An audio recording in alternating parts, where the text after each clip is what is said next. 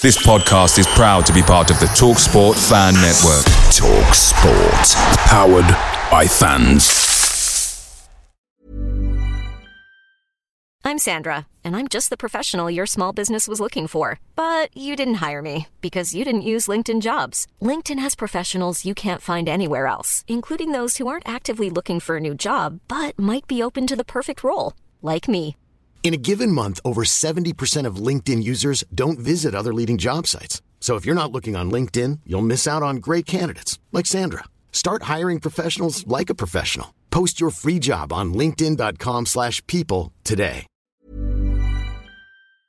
The Talksport Fan Network is proudly supported by McDelivery, bringing you the food you love. McDelivery brings a top-tier lineup of food right to your door. No matter the result, you'll always be winning with McDelivery. Order now on the McDonald's app and you'll get rewards points delivered too. So that ordering today means some tasty rewards for tomorrow. Only via app at participating restaurants. 18 plus rewards registration required. Points only on menu items, delivery fee and terms apply. See mcdonalds.com.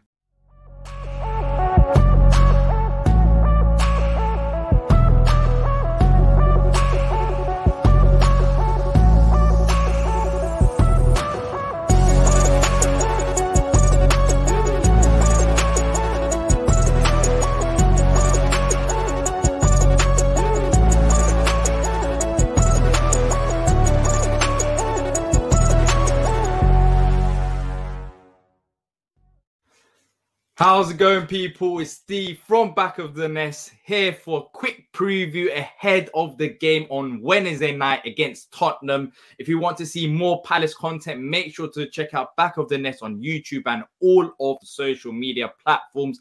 Thank you for having me on your channel. So let's start off with Palace's season so far. It's been pretty average at times. It's been frustrating. We've been far too inconsistent for my liking, but it's down to not just the manager, but it's down to a lack of investment in the summer. So as you can see in the Premier League so far, I think we're sitting 11th, and it's pretty much sums up our season so far. We'll lose one game awfully, awfully, then win the next game comfortably. And that's been pretty much how our season's gone so far. And in terms of our standout players, it's been the likes of Zaha, of course. He's been flourishing ever since Patrick Vieira's come into the side and I am going to mention Vieira quite a bit. I'm sorry, but he has to be mentioned. Um, and we've seen likes of Olise as well taking it on to another level this season, and Joachim Andersen, Marc Guéhi. So there's been some standout players, but it's just been the results and the performances. You just don't know what to expect from Palace. And talking about our recent games, as you saw it, we we lost 3 0 to Fulham on Boxing Day with no shots on target, two red cards. And then our most recent game against Bournemouth, 2 0 victory. And it pretty much sums up Crystal Palace so far this season. It, I mean, in the Bournemouth game, we did have a slight change of system, which did help us, of course. But, you know, we just can't get results back to back. It's just one week, for example, we, we beat West Ham away from home. Then we went to face Nottingham Forest and we had no, no shots on target again. And it's been that kind of season. So, I haven't really been pleased with the performances. I feel like we've regressed from last season. I mean, the results on the table doesn't really show that, but the eye test does. Um, with last season, it was mainly we were struggling to get points. There was lots of draws, but it's positive performance. We were unlucky not to get the win rather than lucky to get something out of the game. And this season, I feel like it's the latter. Sometimes we've been lucky to get stuff out of the game, and that pretty much pretty much sums up our season so far. But in terms of the main man that I've talked about here myself as well. I started the show off with him. Wilfried Zaha, will he sign a new deal? That's the question that not only Palace fans, but many neutrals and maybe you Tottenham fans might be thinking about as well. What's happening with Zaha? Could he come to Tottenham? Now, I don't know if he will come to Tottenham, but um, it's it's difficult. I, I mean, we haven't been in this position in a very long time. Zaha before did one out of the club. And that wasn't really a surprise because we had lack of ambition, um, lack of investment. That pretty much it was just Zaha FC. And seeing what Zaha does this season will determine our season. And ever since Vieira's come in, that has changed. You know, without Zaha, we can still win games. But it's reached that point of his career where he's at the peak of it. It's probably his last big deal. He's turning 30. I think he's actually 30, um, 29, 30. I, I forgot now. But yeah, he has to make a massive decision and he hasn't signed a contract extension yet. But I think this drama will be over not relatively soon, but in, in a month or two, because I feel like he's testing the market. He's testing and who is interested in him. Officially, now that the window's open, he can go and speak to other clubs and see um, see whether he can get better offers or guaranteed time, which he couldn't do before. He's in the last six months of his contract, so could potentially leave for free. And if he does leave for free, whether he'll do well at Tottenham, let's say Tottenham were interested in him, I'm not too sure. I, I, look, on paper, I think Wilf can do it at the top level. But with Tottenham right now, which I'll talk about in just a second from my neutral perspective, it's it's it's just the football is a bit too negative, which doesn't really suit Wilf. And I don't know who the manager's going to be. So it's a bit difficult for me to say Zaha will flourish in Tottenham because I don't think Tottenham know what they're doing right now. Um, you don't know if Conte is going to be there next season. You don't know which place you're going to sign. So for me, I would prefer if Zaha didn't go Tottenham. I'm sorry to say, or just not Tottenham, just any other English club. If he was to leave, I'd rather he goes abroad, tries out there, and if it works, it works. If it doesn't, at least he went abroad um, and it doesn't have to face Palace again unless we're playing European football, which I very much doubt we will be playing European football anytime soon, unless there's massive transfer windows coming up, which, yeah, it's not going to really happen. But in terms of my thoughts for Tottenham so far, look, as a neutral, if you want me to be honest, I think it's been average. It's been average in Tottenham standards. You managed to pick up results despite having not so great performances as of late, I think them performances are catching up to you guys. It, hasn't been positive. I mean, I watched your recent game against Aston Villa. If I'm a Tottenham fan, I'm fuming because you're a top six club, a club that's fighting for the top four Champions League football. But the way you're playing right now, it's not only down to Conte, by the way. Some of the players that you got out there simply not good enough, and it goes down to the ownership. Life is full of awesome what ifs, and some not so much, like unexpected medical costs. That's why United Healthcare provides Health Protector Guard fixed indemnity insurance plans to supplement your primary plan and help manage out of pocket costs. Learn more at uh1.com.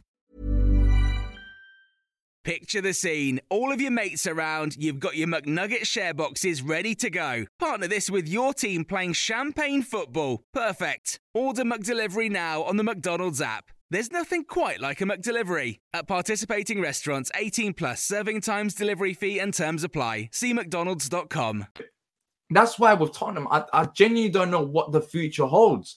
Are the owners going to back Conte? Is Conte going to stay? I mean, the performances haven't been there this season.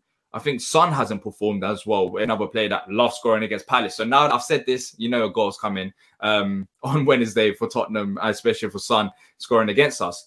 But yeah, I, I don't think it's been exciting. And and in honesty, I feel like you guys, if it continues like this, I think you'll struggle to make the top four. And I don't think that's a major surprise. I mean, the results are catching up to you. And unless something changes, whether that's investment or tactical change, I doubt the tactical change is going to happen because Conte has his way.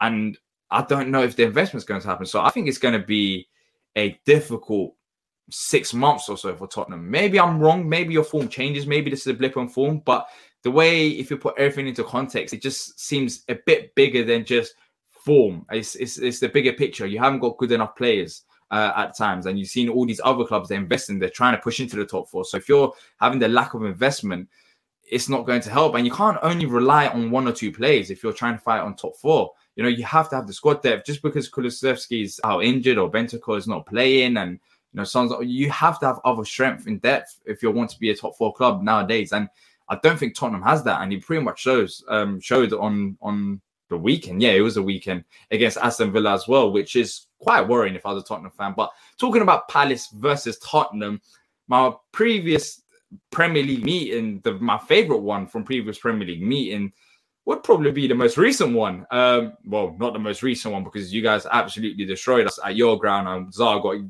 red card. So let me take that away but it will be the Premier League meeting where we beat you guys 3 0. Nuno was in charge.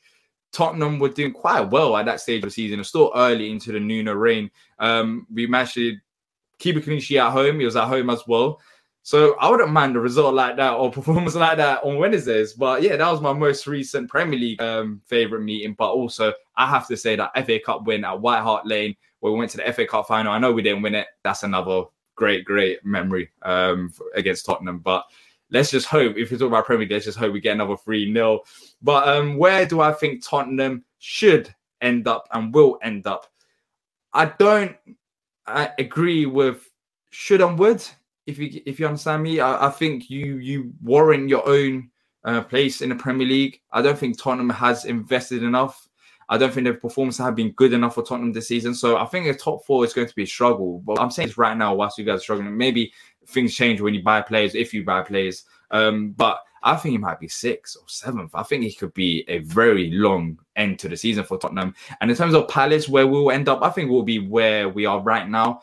We need a bit more investment. We got rid of players like Gallagher, Kouyaté, and James McCarthy's been out injured, and we've been technically playing with one midfielder, and that's why we've been inconsistent because we haven't had consistent Premier League footballers playing for us. I mean, you tell me what how what team does Nathaniel Clyne start for week in week out, or Joel Ward play at left back, or Jeffrey Schlupp start in midfield, or Jordan Ayew start up front? I mean, to be honest with Vieira, he's been doing a fantastic job with the players that he's got. Maybe some tactical adjustments at times he could do better as well, but you know we have to have inv- investment. So f- for me, I think we'll finish around 11 for 12, and I think that will be a okay season for Palace. But I predict their lineup for the for the game. I don't think it's going to be any different from the Bournemouth game, especially how Villa approach you guys. I'm expecting a similar approach from Palace. I think it's going to be a 4-2-3-1. I don't think we're going to be pressing you as much. It's going to be more of a counter-attacking football. In goal, Vicente Guaita starts in the final line at right back with Joachim Andersen and Marc Guéhi at centre halves. At left back, is going to be Joel Ward. So if you look at the both fullbacks, you should have some fun there with your players that the players that you got. If you don't target them,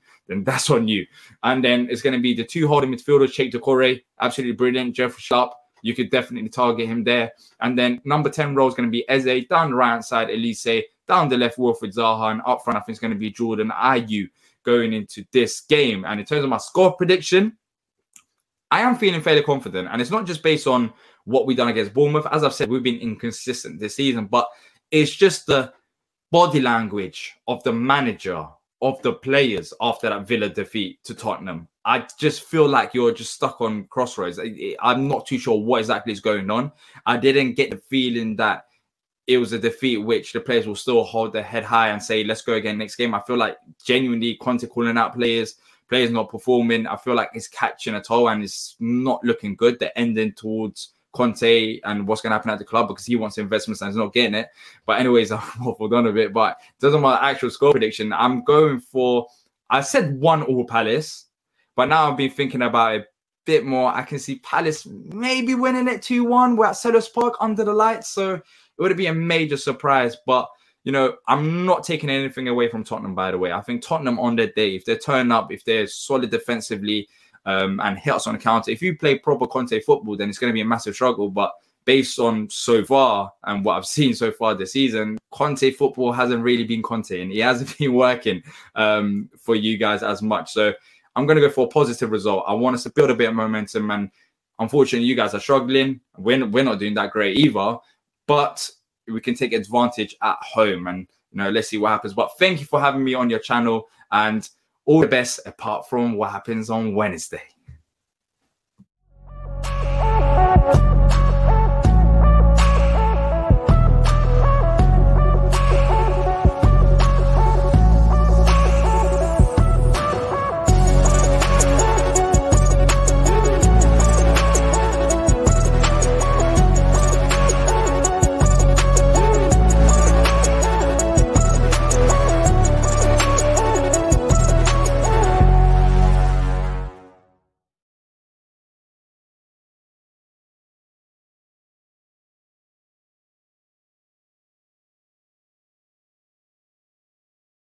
Away days are great, but there's nothing quite like playing at home. The same goes for McDonald's. Maximize your home ground advantage with McDelivery. Order now on the McDonald's app. At participating restaurants, 18 plus serving times, delivery fee, and terms apply. See McDonald's.com.